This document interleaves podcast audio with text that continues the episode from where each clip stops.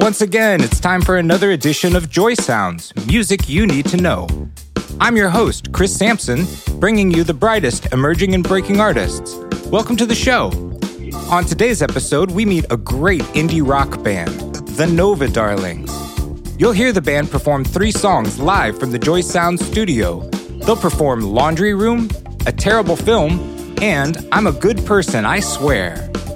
We'll also talk with the Nova Darlings about their very passionate opinions about sparkling water, crying yourself to sleep, but in a fun way, and busting the myth of the tortured artist. Trust me, it will all make sense when you listen to the show. If you happen to be in the Los Angeles area, be sure to catch the Nova Darlings live on August 14th at the Moroccan Lounge. You can get your tickets now. With that, please meet the Nova Darlings. They make music you need to know. And Joy Sound Studio welcomes the Nova Darlings. Yeah. Hey, Chris. Hello. Hey. Hi. So we have Mackin Carroll. Hello. We have Sarah Mulford. Hello. Carter Kuran. Hey. And Larry Scaniello. That's me. Collectively the Novas. So, oh, yes. Yeah.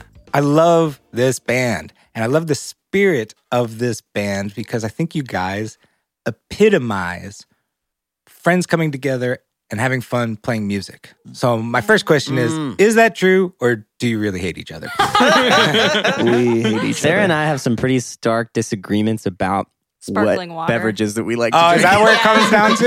Yeah. Yeah, that's mainly the worst part of our friendship is beverage disagreement. Where's the rub? What's the friction with the beverages? I love it. She don't love it. I don't love LaCroix. I don't love sparkling water. Yeah. It tastes bitter to me. Okay. Yeah. I feel angry. Like you're just really opinionated about like drinks and food. And like, food, yeah. Like you'll be like, I think it's because I love food stuff. Right. Well, I think we're both opinionated and it the cross section is bad.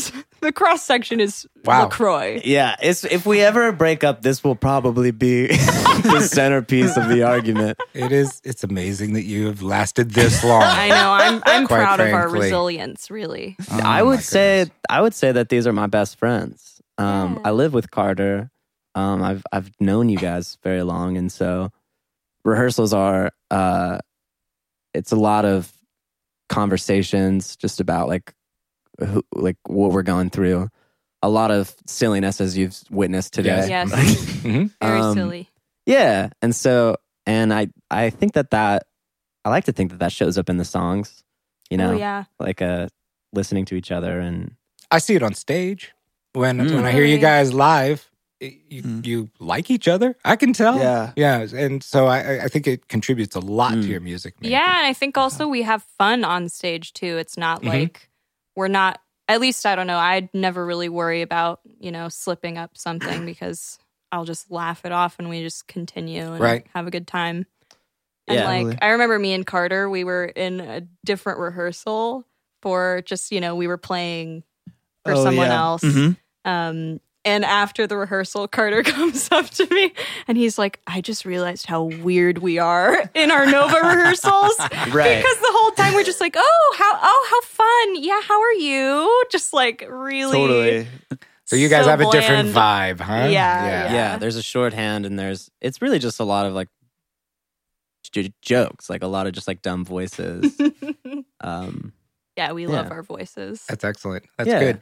And I do know that bands start to really get to know each other, maybe even for better, for worse, on the road, right? Because then, boy, are you together. Have you guys done any touring? Have you been on the road and had that experience of really getting to know each other? Yeah, like Carter and I have been roommates a couple of times, and we're roommates currently. But when you're in a you're really living together when you're on in a tour. Van. Yeah. So we took Sarah's mom's minivan. My mom's old 2006 Toyota Sienna. Hello. Oh, that's a touring monster right there. Oh, yeah. It never gave up on us, even though I wanted to give up on it sometimes. Even in the snow? Yes. Yeah. Oh, man. Oh, you guys faced snow. Where was the snow? We went, so we booked the tour for late January, early February, and we went up to... This is the best time of the year. Northern Washington and back. So we hit, the Bay Area and Portland and Seattle and went as far north as Bellingham. Mm-hmm. And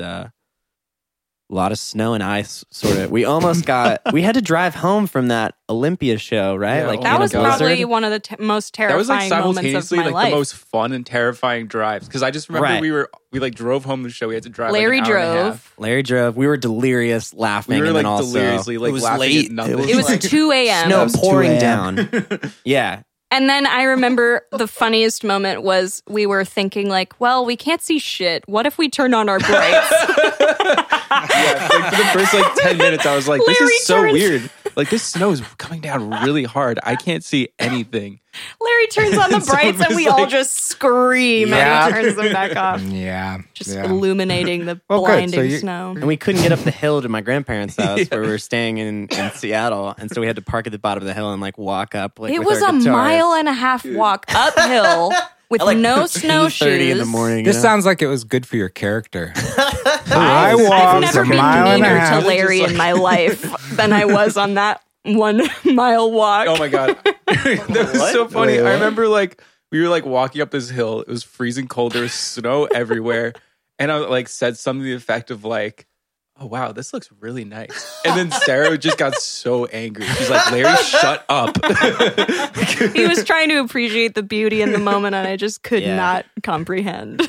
It's interesting going through challenges like that where there were, because I feel we planned this tour pretty thoroughly. Yes. But there were just a lot of external, just X factors, things that happen on the road, of course. You can't account for. Yeah. I learned a lot about myself and how I sort of deal with adversity, I guess. Mm. And it's also the collective identity. And for me, a lot of that experience was just learning to trust that my friends can take care of themselves. And I think I learn a lot personally from the three of them about how to take care of myself. And so that was definitely a learning lesson for me, just being okay, I have to trust that my friends will say, hey, I need help when they do. Mm. And if they don't, just make sure I'm doing okay. Yeah. Wow. Well said. That sounds like then a lot of band bonding came out of it. Yes. Did any songs come out of the tour? I don't think we jammed or wrote on the tour. That doesn't happen a lot, because you guys, you're in live mode, right? I was just wondering if this experience maybe sparked anything for you. Yeah. I think it could definitely in the future. Oh, yeah, good. For sure. Yeah. I think we developed a lot of the songs that we already were performing live. We really, fleshed them out. Yeah, we dove into the arranging, especially the newer ones. Mm-hmm. We had a handful of songs that were only demos that I don't think we actually had performed together. Ever. We had just kind of individually recorded our parts and we're just sketching out. That's right. True. So they were only played together in the computer and then we took them out of the computer. Played it together. Yeah. And then we play them on the tour and then now we're kind of in the process of taking that information and putting it back in the recordings and we go to put them together. That's for sure. Yeah. That's definitely influenced the arrangements a lot, I would say. Okay, so you guys got a lot out of this that you're going to take for a while. That's weird. Definitely. Another aspect of your writing that I've always been a fan of is the content of your lyrics, your lyrical content. Mm-hmm. I think does an amazing job of taking the mundane, taking the daily, the regular stuff that nobody else would notice, and all of a sudden sort of turning it into something that is meaningful and a self-reflection. There's a lot of self-reflection in the lyrics, right? Yeah. So is that? Tell me about that style, and if I'm wrong, of course, let me know. But that's what I've noticed. Yeah, definitely. I mean, I feel like we're all pretty close emotionally, and we just talk about. I mean, we've been friends since we've been 18 years old, So I think we've seen each other kind of work through some real shit, Yeah, and. I don't know. There's something about, we're all from various suburban environments. Mm. And so I think that there is a lot of sort of quiet, melancholy, angst sort of themes that come from those worlds of feeling separated and maybe overseen or something. And so trying to find beauty or meaning in little tiny and things. Dumb stuff. And dumb stuff. But also in just sort of the backdrop of, again, the normal everyday. And the song I'm specifically thinking about is Laundry Room. Yeah. That sort of paints that you know, picture that normally wouldn't inspire a song, but there you go, right? Yeah. Yeah. Yeah. Pretty much the strangest room you could choose to talk about. Broom closet. Wait, write that down. Yeah. I remember I brought a sketch of that song to the band, and like the original sort of words were, I was FaceTiming with a girl that I was dating, and she, like, we were both kind of, it was like family vacation times, and we were both kind of like taking a break from our families to talk to each other, and she would FaceTime me from her laundry room, you know? And so I took that Thanksgiving not feeling necessarily seen by the people around you. Yeah, and it just seemed like a nice, simple sort of metaphor for like trying to make it through those families. Yeah, yeah, yeah, yeah, yeah. And so, from a sketch, how does the rest of the band handle that material and create it into a fully formed song? What's that process like? It almost always just is a jam sesh kind of, and like, you know, I think Mackin will show Larry like general guitar parts and chords and stuff, and then Larry's like, wait, I got a sick idea. And we'll be subbing out chords and stuff. Yeah, exactly. And so I think, and the words almost sometimes change like after we've started arranging the parts. Yeah. I like when we'll get specific about a single word, and we'll be like, should this be like, if I do this, or because I do this, right? You know, or something. I'm trying to think of laundry room words. I know the pre-chorus is like out of prescription, so I'll just take what I can get. Mm-hmm. It's a war of attrition, and you're just settling for less. Mm-hmm. Yeah, which is definitely... So there's... I don't know. There's just sort of like coming to terms with what your relationships have to offer, you know? Mm-hmm. And there is a... I don't know. I feel like that shows up for me. That sort of sentiment is definitely captured in Larry's guitar parts, because there are all these like sharp fours and stuff like that come across in this like kind of sharp, angular. But then these little there's some dissonance, dissonance in there, and then these sweet melodies will cut through. Yeah. There's always like such sweet moments where like I can just think of moments where Larry will play like a new riff, and we all just collectively go, ah, like it's just so sweet. Yeah. Like, and that's actually where the name comes from too. Like that. I mean, we were just kind of throwing syllables around, but we enjoyed the contrast of like Nova being like this cosmic event, you know, something distant and celestial, you know, and then Darling being very like immediate and sweet. And so having that back and forth, and that song in particular, I like with the outro, you know, it has that kind of like simple, sad melody at the beginning that becomes this like very disruptive thing. And so I feel like that is a nice little snapshot of like, cool, where our band is like, does that song? You know? Ah, okay. Mm-hmm. Well, let's check it out. Mm-hmm. We're going to have you play it. Yeah. Yeah. So then now we can get this dissonance against the sweet, and I see how it represents almost the whole band. Yeah. So let's listen in for those things. So this is Laundry Room by the Nova Darlings.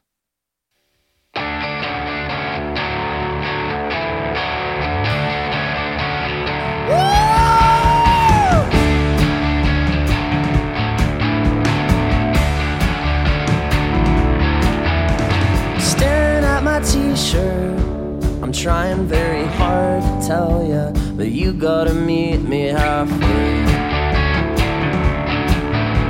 I only use a few words, choosing them is hard, I tell ya, so you better watch what you say.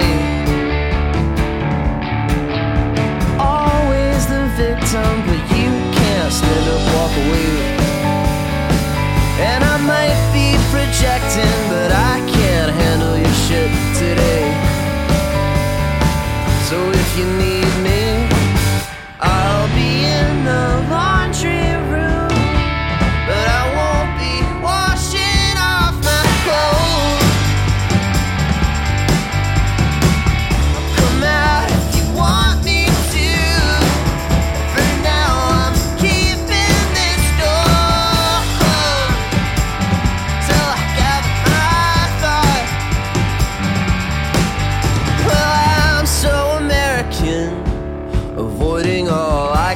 act like a self-fulfilling prophecy.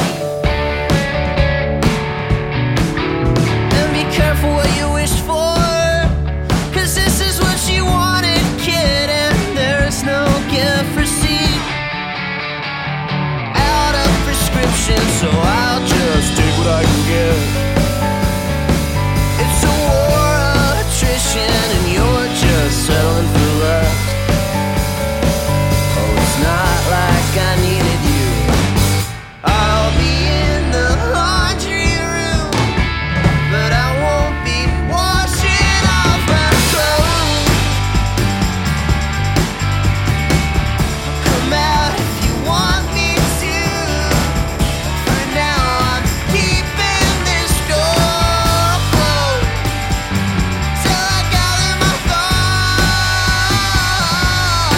thoughts. Would you rather be silent in the same room, miles apart, still face to face? I pick my battles, I play it safe, 'cause I love you, but there's only so much I can take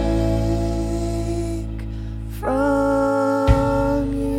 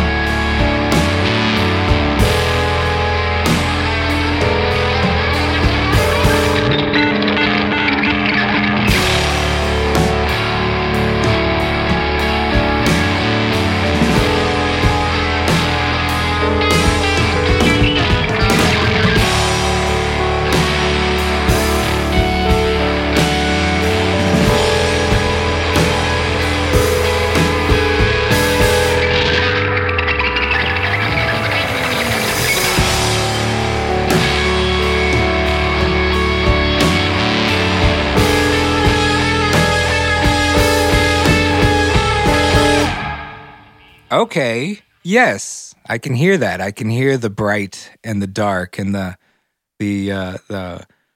positive and the dissonance rubbing against each other. But here's what I also hear. I don't know if this is a dirty word or not. Some pop hooks. Some really infectious pop hooks are in there. Sorry if that popular music. I know if that offends you. We're punk, dude. Well, I don't know what you're talking about, dude. We're freaking punk till we die. This might offend your indie sensibilities. These major chords are not punk enough. A little too happy sounding. No, we love pop. I think we all love pop. Yeah. Honestly, no shame. We do. Okay. Yeah. No shame. Love a good hook. Yeah. There's almost like an anti-pretension that is like in sort of left of center worlds where it's like, oh, if it's too pop sounding, it becomes uncool or something like that. But I don't know. I feel like we all just enjoy. It doesn't make sense to me. If it's a good song, it's a good song. Like, I don't think we're super like not hip enough. Yeah. Not vibey enough. Yeah. Come out. It doesn't seem like those labels mean a whole lot to you. Definitely not. No. I think I oftentimes find it hard to pin a genre on us. Actually, like very hard. People will ask so many different... what kind of music, and I'm like, listen to our album. I don't know. indie rock is a good place to start. That's where I start. Yeah. But then I'm like, what does that mean? I catch myself over explaining, and then I'm just like, they think I'm an asshole now. I'm like, well, it's like indie rock, but it's like kind of pop and like kind of punk a little bit, but not like too punk. And someone, like, one of our fans described it. They described it as crying yourself to sleep in a fun way. That was awesome. It's like a badge of honor for me. We'll just go with that. There you go. That could be your amazing subheading. Nova Darlings. Crying yourself to sleep. That's fantastic. You mentioned your record. Mm-hmm. So tell me about this record. How did it come about? What was your goals, intentions, or what was the process? Yeah. I'm trying to remember when we started trying to piece together what songs to put. Yeah.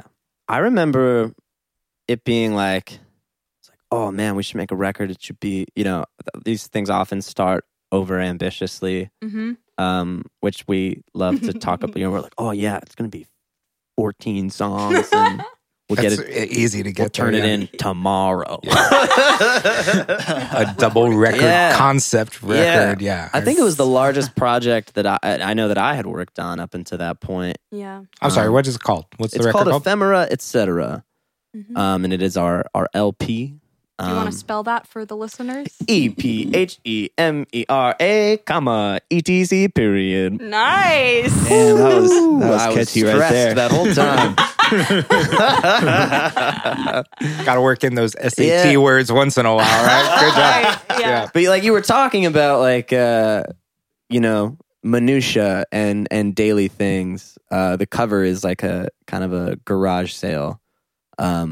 Where you may find some of those things and ephemera, these like sort of transient things that are sentimental but also ultimately like impermanent, And so, we had a bunch of songs and we were like, man, we should record them. We had one session with our friend Madison Shekel, Wolfie, incredible producer, and she kind of oversaw tracking of Terrible Film and Holding My Breath. And then we kind of used that as a jumping off point to make a whole record. And so I was interning at a studio at the time and they were kind enough to like give me the keys kind of when they were out of town and stuff. So I was kind of the watching over the studio. It was like at a house. So I was kind of like house sitting for a while and it came at a very convenient time and we're all primarily performers, but have all been interested in recording and things like that. And so partially because it was interesting to us and partially because we didn't want to pay. You were on a budget. We were on a budget, yeah. But I feel like it goes with our sound. There's definitely like a DIY-ness to it. And so we were like, how do we mic drums?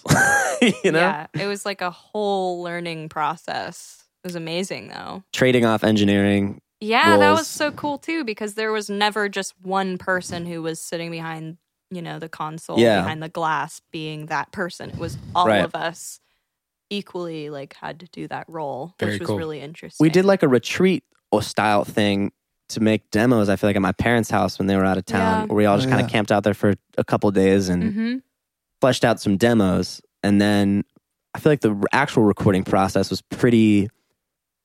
Because we were finishing up school at the time too, so we would kind of just like go over there 2 at a time, 3 at a time, and kind of replace the demo tracks with studio tracks. Yeah, that's like the best way we could have possibly done it because it otherwise I think would have just been. You guys were juggling a lot at the time, so but where there's a will, there's a way. You're gonna get that record done, right? And because no one was knocking on the door because this house wasn't being lived in, so we would stay up late and just kind of like make weird sounds. And some interesting song decisions would just come like 1 a.m. Just like, what if we did this? Yeah. I'm trying to remember which song you grabbed. Siphon. Siphon, we wrote like a whole outro in the record. And so a quiet outro that we just recorded in the. Yeah. Yeah, studio room. And I feel like we're always fascinated by how like the studio process informs the live process and vice versa. Yeah, and a lot of our favorite bands. I know we're all big Wilco fans, and because Because the record is really just like a document of that moment. That's right. Know? Yeah. And then it kind of continues to get shaped, and we're still finding new angles of songs that we've been playing for years. Yeah. And that's always a blast to me. Yeah. Has you brought up the song "Terrible Film"? Has that one evolved for you over time? Has that changed? Yeah, I'd say so. I kind of just like emotionally, that song has changed for me. That's interesting. Yeah, because like the words. Lyrically? Yeah, even though the words haven't changed. Yeah, I feel like it can mean something. It can mean something different depending on where you're at in your life, right? And it's not. It's no more or less meaningful. No, it's just like you're changing and your relationship to the song is changing. Yeah, yeah, right. And this one seems like yet again sort of another one that gets into that very self-aware. Sort of psychoanalysts, you guys really kind of dig deep into challenges with oneself, personality, and those types of things. I don't know, songwriting kind of a therapy for you. I don't want to pry here, or anything, but I do hear a bit of that for sure. Well, I'm in therapy. I love therapy, but I don't think necessarily.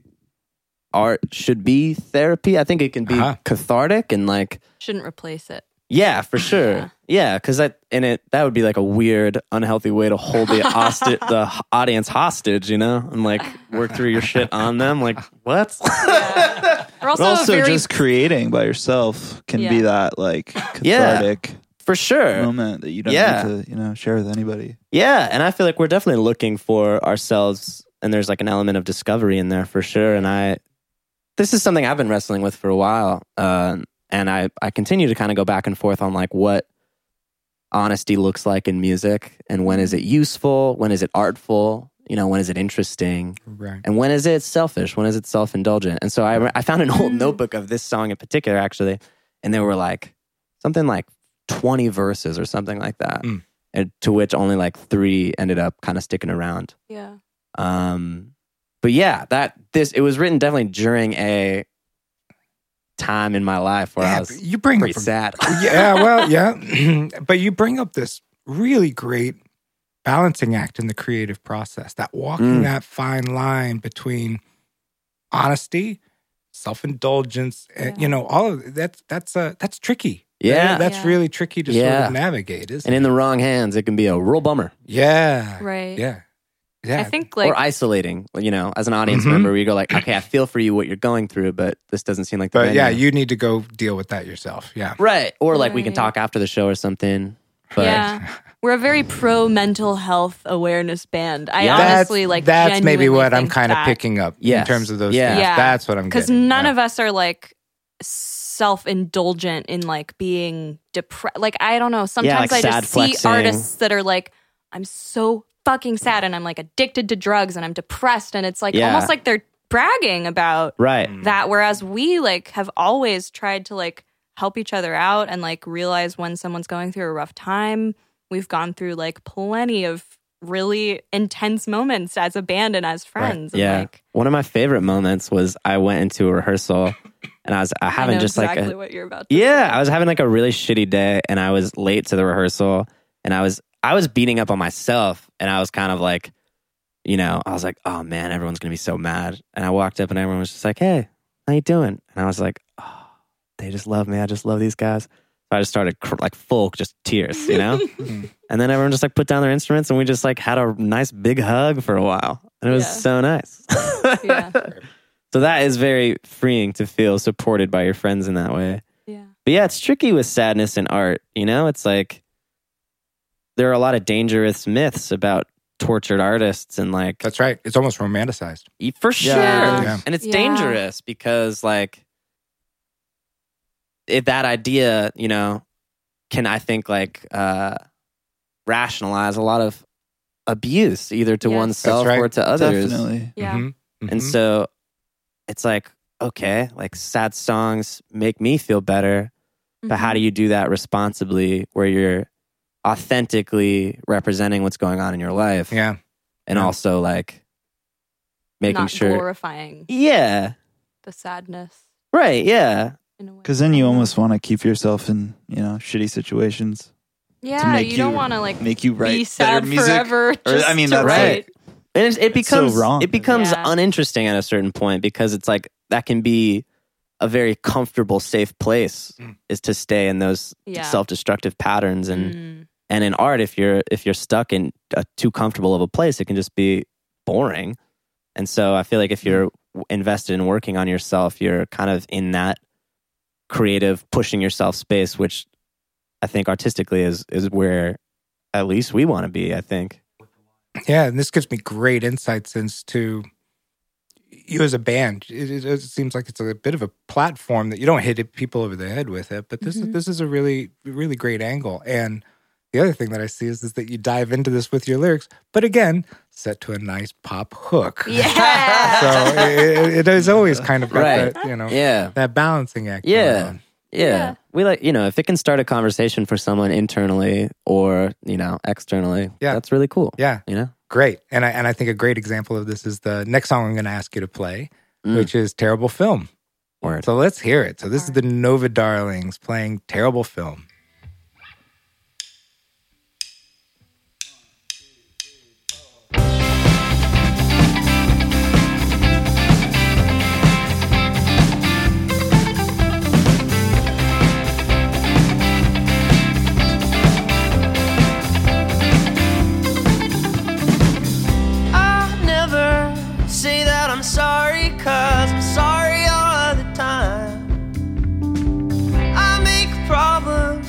Try to solve my problems, I'm sorry all the time. And nobody cares if it's all true.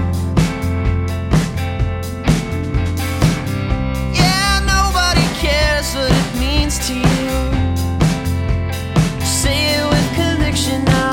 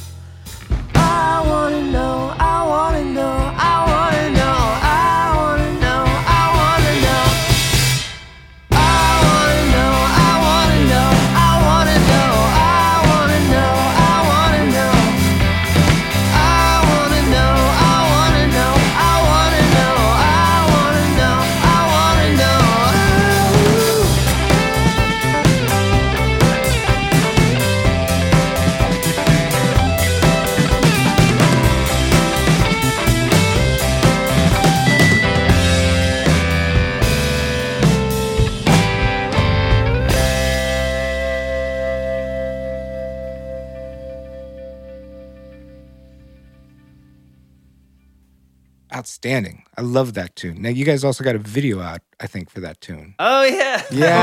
Oh, my God. Yeah. Again, so what fun. another example. I watched that video. I'm like, oh, they're having too much fun. Yeah. That's just too much fun. That was a blast. Yeah, we spent maybe $6 on that video. I think we bought it was $4 over budget as a result, right? We bought cigarettes and a moon pie. We don't condone cigarette smoking. Right. Or eating moon pies. Or eating in general. Just no food. Stop eating. It's not. Stop eating, America. We get it.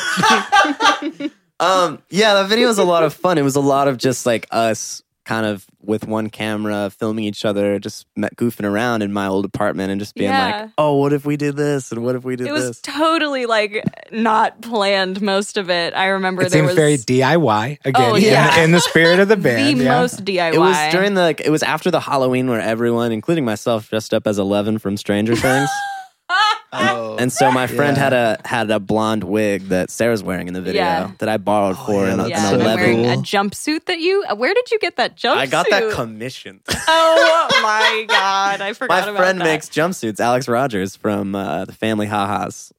Just like as a seamster. You know? That's fantastic. Yeah. It was so fun. Yeah. And I remember just at one point, like we decide, oh, what if we get a cool shot of like Mackin on the asphalt with like string lights around him, and then I was like, how do I shoot this from above? So I stand on his balcony and I'm shooting down, and he's basically where like cars are. Yeah, in this alley. And in an alley. It looked pretty unsanitary. I do have to say. It was very dirty. Yeah. So there's a lot of like... never stopped Mackin. With anything. Dirt and traffic, get out of my way. There's a lot of like outtakes where it's just like me like mouthing along to the words and then being like, car! And then we have to get up and then just like wave awkwardly to whoever's driving through. Amazing. Yeah. There's another video that I've also enjoyed. I want to say I crashed my car into yours. Is that the right? I like crashing my car and of an unmanned or a highly manned shopping cart. Oh yeah, yeah. There's some cart-on-cart violence in that video, which we do condone. That's pretty risque. That's a big part of our mission to stop cart-on-cart violence. It's an epidemic. We just wanted to document all the. Not a lot of people know about it. But it was, again, it was just like, we lived at the time in kind of South LA, downtown LA, and there are kind of just like loose shopping carts around and everywhere. We didn't steal any shopping carts. No, we did not. We gave them back to where we, because. Oh, you put them back from where they. Yeah. And they were gone a couple days after, because. Oh, wow. People use them. Yeah. Yeah. People experiencing homelessness that need to take their stuff around. So definitely didn't want to like disrupt that environment, but also wanted to try to make like an interesting video for $0. There's a lot of people that were like watching us ram cars from each other that kind of came out of their houses and were like, please don't hit my car. I'll donate to your band. I'll buy your record if you don't hit my car. Yeah, holding people's cars for ransom. That's how you make it big. That's a bold strategy. A bold band strategy. Yeah. But because the song, there's like a whimsy to it, but also like a violence, I guess, to it or something. Yeah. I don't know. So. Definitely. Seemed like an approach. We just thought of the idea and we were like, oh, that sounds fun. That's fun. It's just it's fun. I just thought the Joy Sounds listeners might want to check it out. I enjoyed it. So. Totally. Another thing that I've really enjoyed about your band, your style of music is hard to label in a genre. I love that, but you also don't seem to care about labels if it's masculine, feminine, man, woman. That's beside the point for you guys. It's not, and you live it and are comfortable with it on stage, and it communicates something powerful to the audience without having to actually, you're not hitting people over the head by making a point. It's just, it's really, so I don't know if I have a question here other than just sort of an observation about that, I think when Sarah joined the band, it allowed the three other male-identified members of the band to embrace our femininity a little more. Yeah. I just remember just in the overall vibe, it just felt. Well, it used to be before I became a member of the band. Yeah. It was a five boys. 5 dudes. Yeah. 5 bros. 5 bro band. Yeah.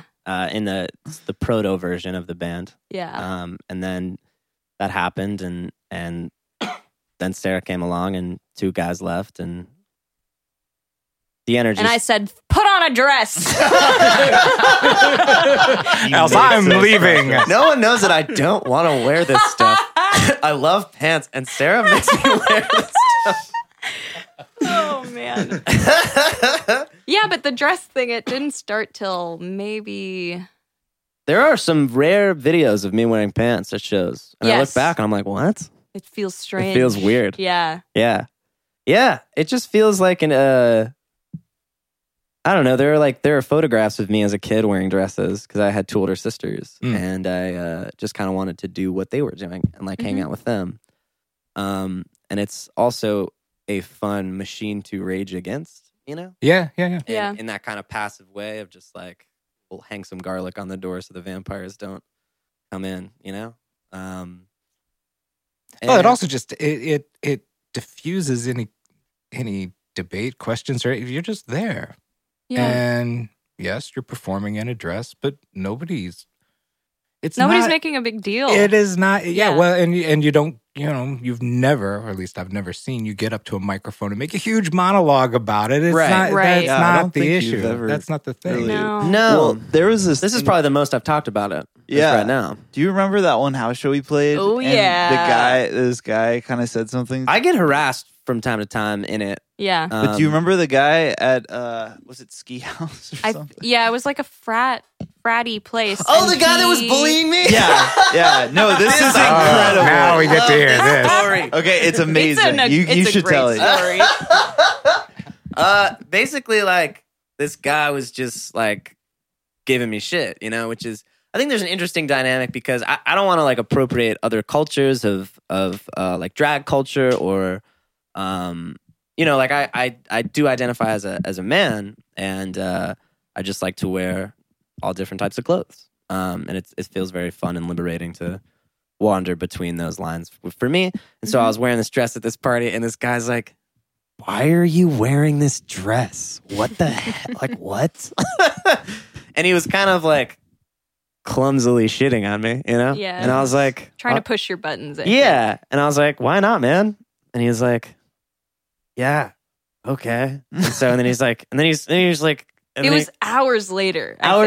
He came back up to me and he was like, "So like, how long?" And then he was like a more of a friendly approach, like, "So like, how long you been wearing those?" Like, that's like, "Oh, it fits you cool." And I was like, "Yeah, thanks, man. Like, I actually have another one like that I brought because I brought some outfit changes, some options." And so, cut to 20 minutes later, and this guy now has a dress on. Yes! Oh! Walking him around the party. For the rest of the night. And at first, he had it on over his pants, and then, like, by the end of the night, he was just fully rocking this dress. It was honestly, like, the best thing ever. That was a personal victory for me to turn someone who was being mean to me into a co-skirt man. Co-skirt man. We can all learn from this story. Yeah. What we're saying. America can learn from this story. Well, it's funny you realize that sometimes the people that are probably harassing you the most, maybe they just want to wear the dresses the most, you know, and they feel uncomfortable with themselves. Some type of insecurity. Yeah, they're insecure. And... yeah. I guess if anything, I hope that it promotes at the shows a sense of just like, hey, wherever you're at, it's cool. Let's rock. Totally. Yeah. Outstanding. And that's the vibe I get from my friends in this band. Yeah. And so hopefully that translates. Yeah. I think we're going to hear next one of your newer songs, correct? Yes. Unrecorded. Very so this is kind of the first recording of it. Yeah. Woo-hoo. We're pleased about this. So this is I'm a Good Person, I Swear. Again, some lyrical themes are showing up here. Right. So give us some insights into the origins of this song. Oh, yeah. Oh, boy. Carter, I feel like it was you and me playing, like, we just kind of had this idea for this verse. And kind of we've been talking about in this podcast of, like, this song's very sarcastic. And so, like, the first lyric is, like, I've never been sad. I'm just happy all the time. And just sort of, like, kind of desperately avoiding a look inwards. And then the chorus is kind of this breaking down of like, you gotta believe me. Yeah. And so Carter and I were just messing around the melody, and it's really it was really just about trying to capture the contrast between this like, I got it, it's all together, don't worry, everything is fine, and then like, ah! Yeah. I love the repetition of I'm a good person, I swear. Yeah. That is like, right. It just sounds like it gets more desperate and desperate as it kind of goes. No, really, just I'm a good person, I swear. And it's like, who are you talking to? Are you talking to someone else? Are you talking to yourself? Right. What's going on there? Yeah. Outstanding. So I do think it is funny, like just observing within myself how desperate I am to let everyone know that I'm, a decent human being, Mm-hmm. So it's a little bit of kind of like honoring that and also being like, this is very genuinely like, please recognize me. Yeah. But it's also like satire, So it's kind of winking and kind of extremely earnest at the same time. All right.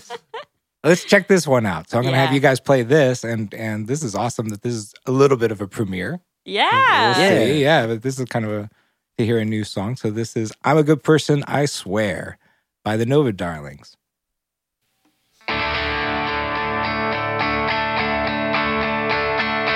I've never been sad, I'm just happy all the time. Feelings are a fact, so I just sell all mine. Love is so easy, I do it when I'm sleeping.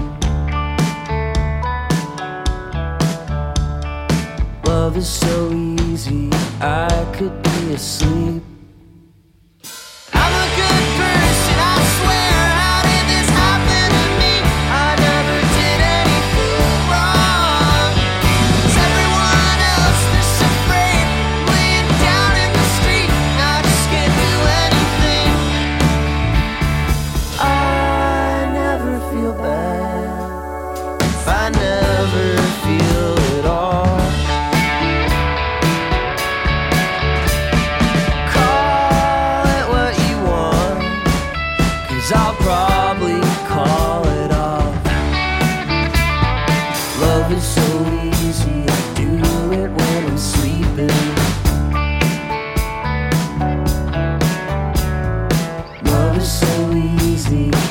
Probably still asleep. I'm a good person, I swear. How did this happen to me? I never did anything wrong. Is everyone else that's afraid? Laying down in the street, I just can't do anything. Woo!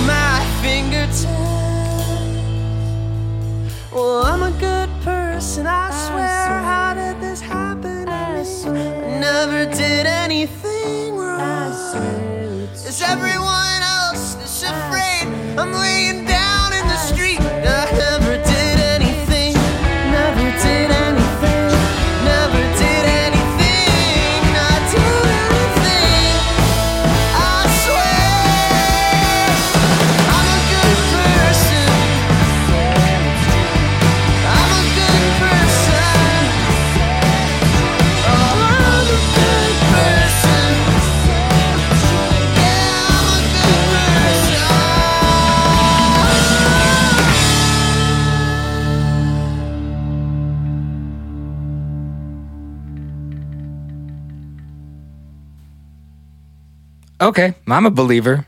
You guys are good people. I believe Thank you. You're welcome. You hear that? You're welcome.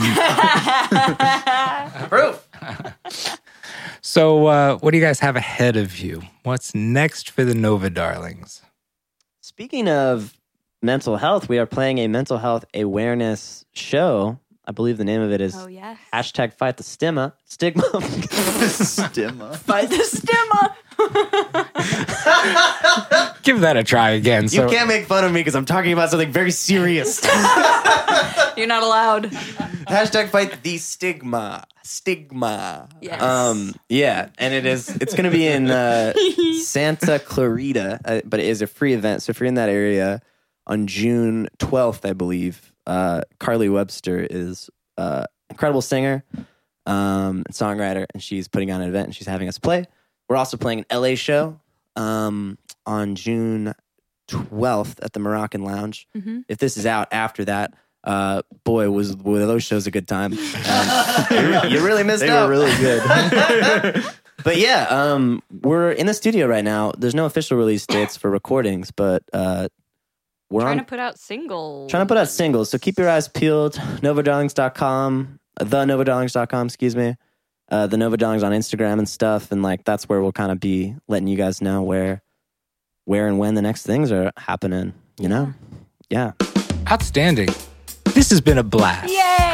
Thank you, guys. Thank you so much for having us. So fun. Oh, man, what a pleasure. What a pleasure. And I know our Joy Sounds listeners are going to definitely want to follow you guys as you release these singles, get out there, see them live. Gotta check this band out live. Just nothing but a good time. So thank you, Mackin, Sarah, Carter, and Larry, the Nova Darling. Hey, thank you, Chris. As I mentioned at the opening of the show, the Nova Darlings will be playing the Moroccan Lounge in Los Angeles on August 14th. Be sure to get out and see them because they put on an amazing show. Once again, a huge thanks to Mackin, Sarah, Carter, and Larry, the Nova Darlings. I really appreciate you listening. Follow the show on Instagram, Facebook, or Twitter using the handle @JoySoundsMusic. I hope you have a great week. Goodbye until next time. This is Joy Sounds, music you need to know.